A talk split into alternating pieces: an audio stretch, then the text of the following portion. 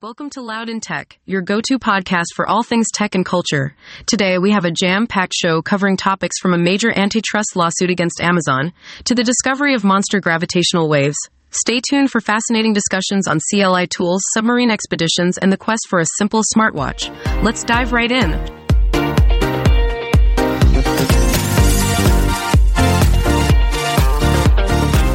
Before we dive back into more tech goodness, let's give a shout out to our fantastic sponsors and my personal favorite software in the entire universe, Mason.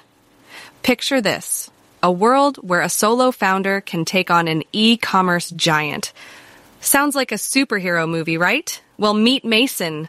This AI shopping co pilot is here to save the day. Mason swoops in to guide shoppers as they shop, making sure they find exactly what they're looking for.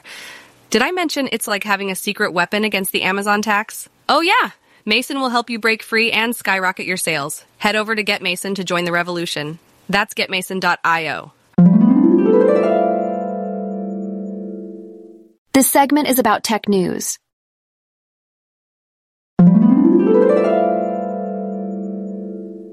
In a stunning turn of events, the Federal Trade Commission, or FTC for those in the know, is preparing to unleash a major antitrust lawsuit against none other than the one stop shopping behemoth, Amazon.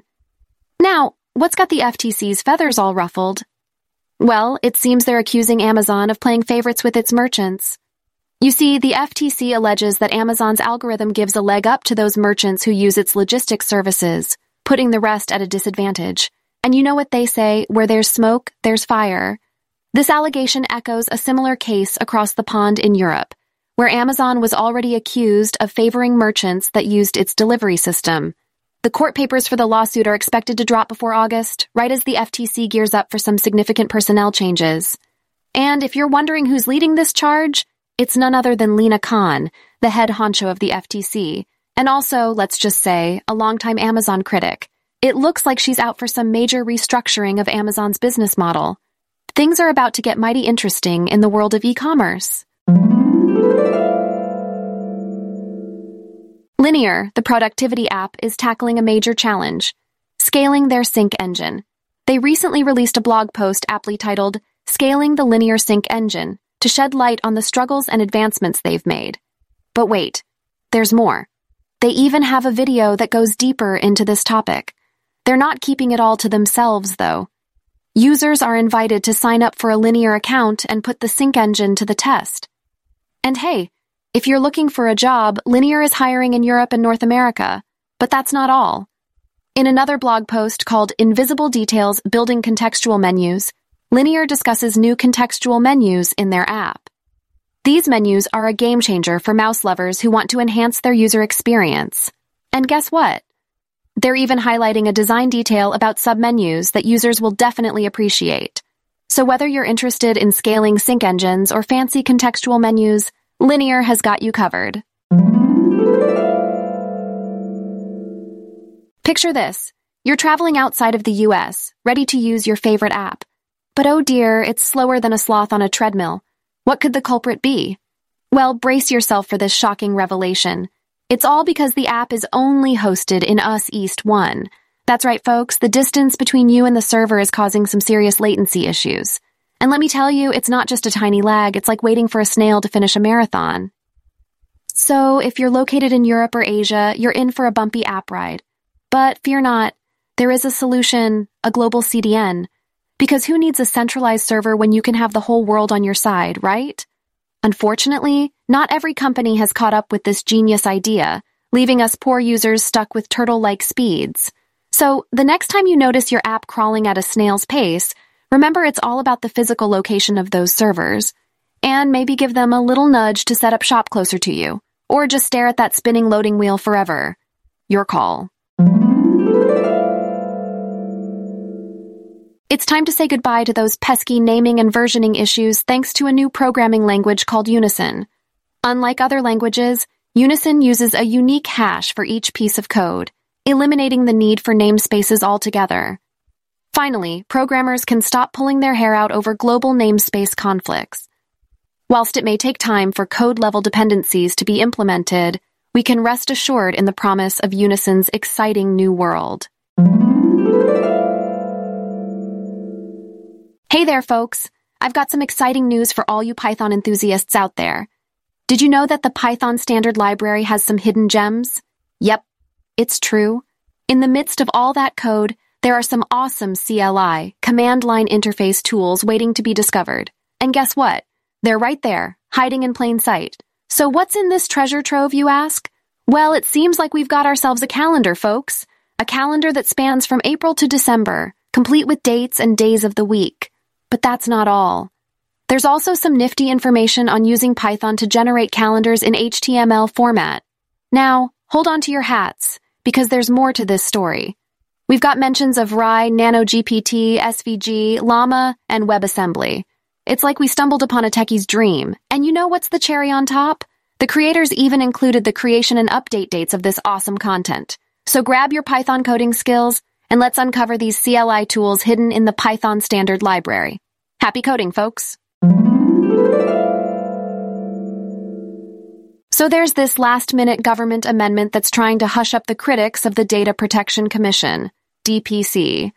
But don't worry, the Irish Council for Civil Liberties, ICCL, isn't going to let it slide. They're calling on all parties in the Dáil to challenge this sneaky amendment. Now, what does this amendment actually do, you might ask? Well, it wants to prevent people from speaking out about how the DPC handles their complaints, or how big tech firms and public bodies misuse their precious data. And get this, it doesn't matter if the information isn't even commercially sensitive. Talk about going overboard. This amendment could seriously cramp the style of journalists trying to report on Ireland's supervision of GDPR compliance by those big tech giants. The ICL is not impressed and wants some answers. They want to know why the government is so eager to implement this amendment and why it was added at the last minute, hoping to sneak it by unnoticed. But here's the icing on the cake. This amendment might also mess with the flow of information between the DPC and its European buddies. And if that's not enough, it might even clash with upcoming European laws all about harmonizing cross-border GDPR cases. So, let's hope the ICCL and everyone in the Dáil can put this sneaky amendment in its place. In a tragic turn of events, an email exchange has revealed that a submarine expert desperately tried to dissuade his friend, OceanGate CEO Stockton Rush, from taking customers in the faulty Titan submersible. The expert, Karl Stanley, warned Rush that the hull was defective and would only worsen with time. He suggested conducting 50 tests before allowing customers on dives. But Rush, succumbing to the pressures of his own creation, dismissed the suggestion, arguing for fewer dives and alas, disaster struck. During a dive to the Titanic shipwreck, the Titan submersible imploded, claiming the lives of all five passengers. It is believed that the catastrophic loss of the pressure chamber caused the implosion. This incident comes after previous warnings about the submersible's safety were ignored. Let this be a cautionary tale of the consequences when warnings go unheeded. So listen up, folks. There's this GitHub user named ParthJadhav who's done something pretty cool. He's created a repository called Tkinter Designer. Now, before you start scratching your head wondering what that means, let me tell you. Tkinter Designer is an easy and fast way to create a Python GUI using the Tkinter library.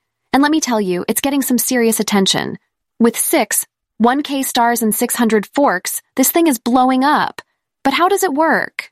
Well, tkinter Designer uses the Figma design software to create beautiful tkinter GUIs. It analyzes the design file and generates the required code and files. Yes, it's like magic. And you know what's even better?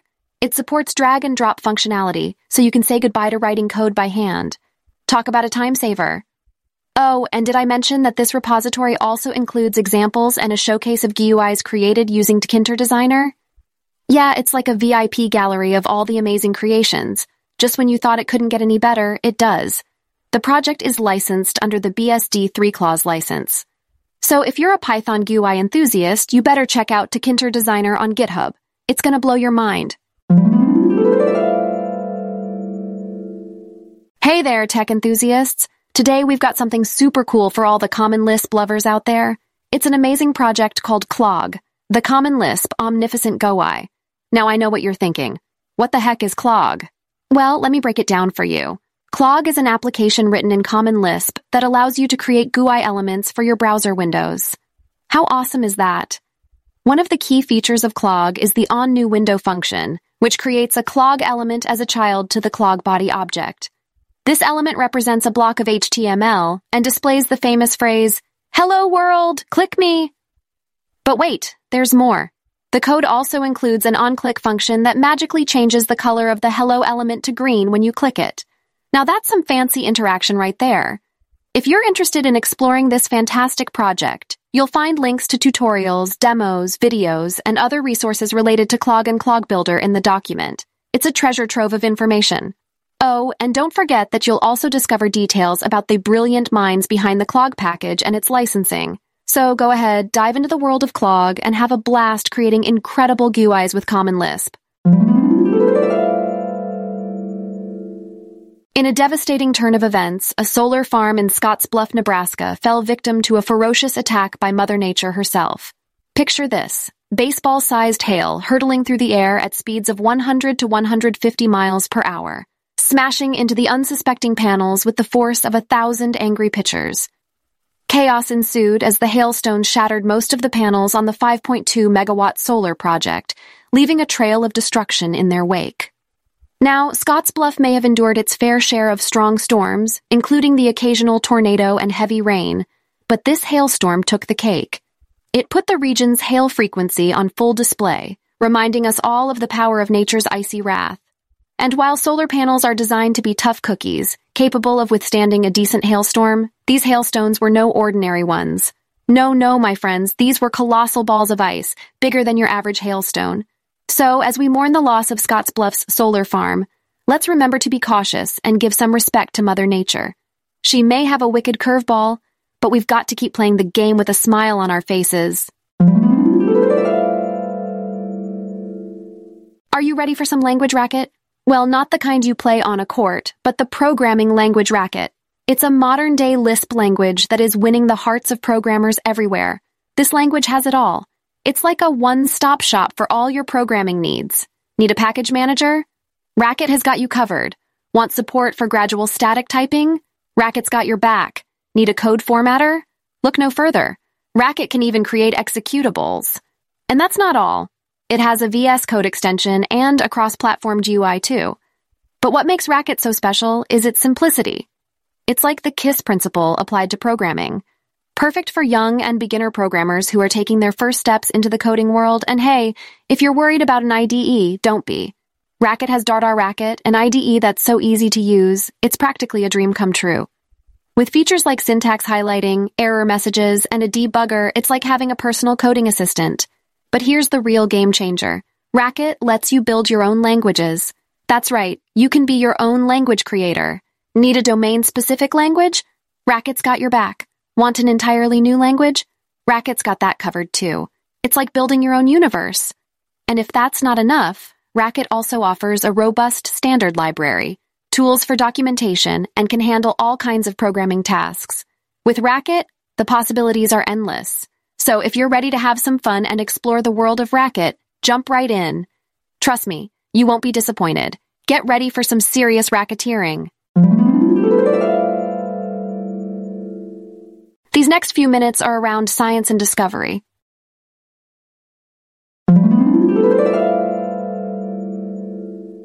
In a groundbreaking discovery, researchers have potentially spotted monster gravitational waves for the first time.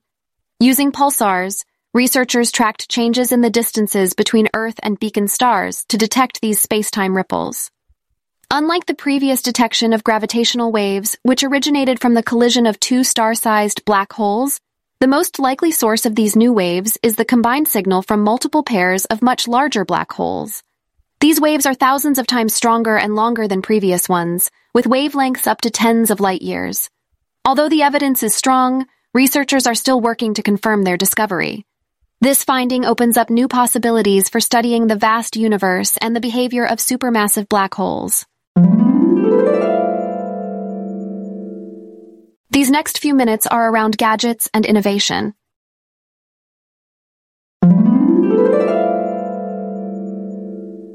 In the quest for a simple smartwatch, the author of the article was looking for a replacement for their broken Garmin Vivomove HR. They wanted a watch with basic features like phone notifications, step counting, and a long battery life.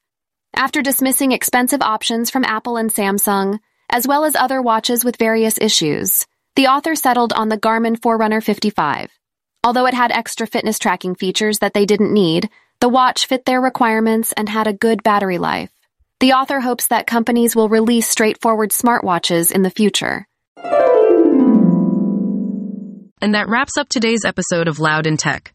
We covered a range of topics including the FTC's potential antitrust lawsuit against Amazon, scaling the linear sync engine, hidden CLI tools in the Python standard library, and the quest for a simple smartwatch. Be sure to tune in next time for more tech news and discussions.